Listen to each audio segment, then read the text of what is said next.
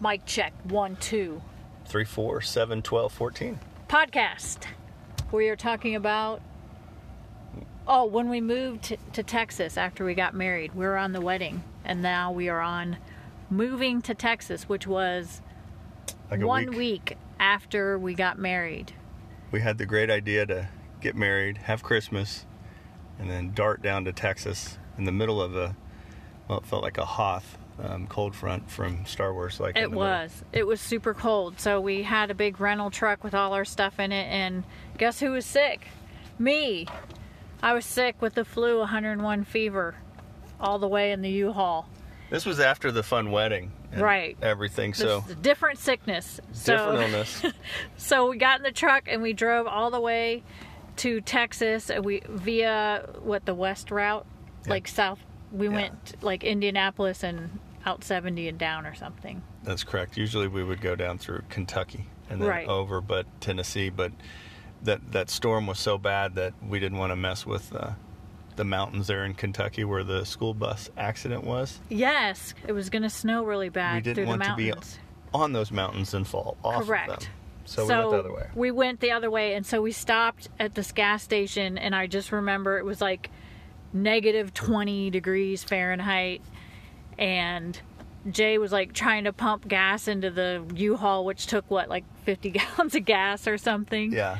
And it was one of those broken ones that would just wouldn't lock when you had this self pump. This was back before the current modern technology and your the gasoline tanks were really basically emptied off of gravity. And so it did this self-lock thing. You try to turn it on and you'd get your hand on there and you'd get it used to it and it would start to flow and then click and it turn off. Right.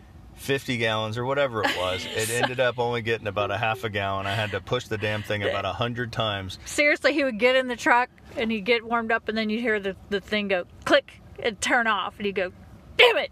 and he'd have to go back out in the freezing cold, get it starting again, and then come back in. And he did that at least 10 times because we didn't want to have to stop again.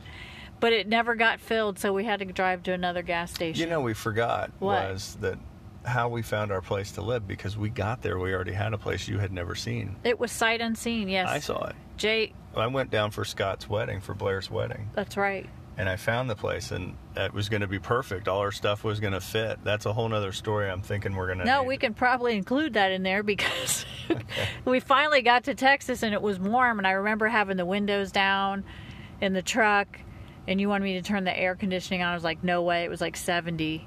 It was beautiful out. And Just like a windy. traditional, Remember, traditional Texas January, which is when this super was. windy, super windy. I remember the truck was swaying around, and then we got to the apartment, and I had told Jay we had some really big furniture back then, like a huge like U-shaped couch and a giant waterbed.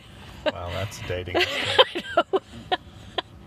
Anyways, so I was like, whenever you get the apartment, just make sure our furniture is going to fit because our furniture is huge, and we had a really big apartment in in Columbus. I I will be damned if it didn't fit. It did fit, It but did it didn't not fit, fit. very well. we got in there and like he put the couch in there and there was like no room like the couch was in the kitchen no, the couch. it was The couch butted up against the kitchen, so you would have to climb over the leg of it or the arm of it to get in the the kitchen. kitchen yes And Technically, it was in the living room. it but was and then the the the closet wouldn't open because the bed was in the bedroom Yeah. it was just a one bedroom so It had to be pushed up square and flush against two walls in Yes. order to even have a prayer. And then all you could do is turn and hope your butt wasn't too big to get squeezed Right. through there.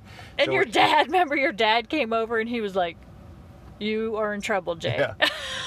so, and again, let's remind everybody that I, s- I selected it and I promised and I thought of only that they were having free margarita machine parties on the weekends and fun stuff in the Cookies. clubhouse. They had Otis Spunkmeyer cookies. This was in Las Colinas. We wanted to live Yeah. out by the Cowboys at the time, and uh, It they were at was. their training camps and all that were happening over there. other so. than the apartment being too small, it was like one of my favorite places we've actually ever lived just because I liked it out in Las Colinas. I liked Yep. the restaurants and everything, and it was just Humperdinck's, world's tallest bar. that was so much fun. We had a lot of fun out there. Plus, we had the boat your dad gave us yeah, we for were our in- wedding gift, and so A month later, we were in the in Yeah. the lakes because we were real February. close to a lake, and so we got to boat a lot. So that it, it made up for the couch not fitting. so yeah. It was All a right. good well, time. I think next we'll tell a story about one of the other moves we had in Texas. We were only there for 11 months, and we lived in three different apartments. In Dallas? Yeah, more to follow. Yes, if So- we want to. I don't know if I want to talk about that. It's kind of boring. No, it's not. There's some huge stories there. Just shh. All right, bye. Thank you for listening. out of here. Woo!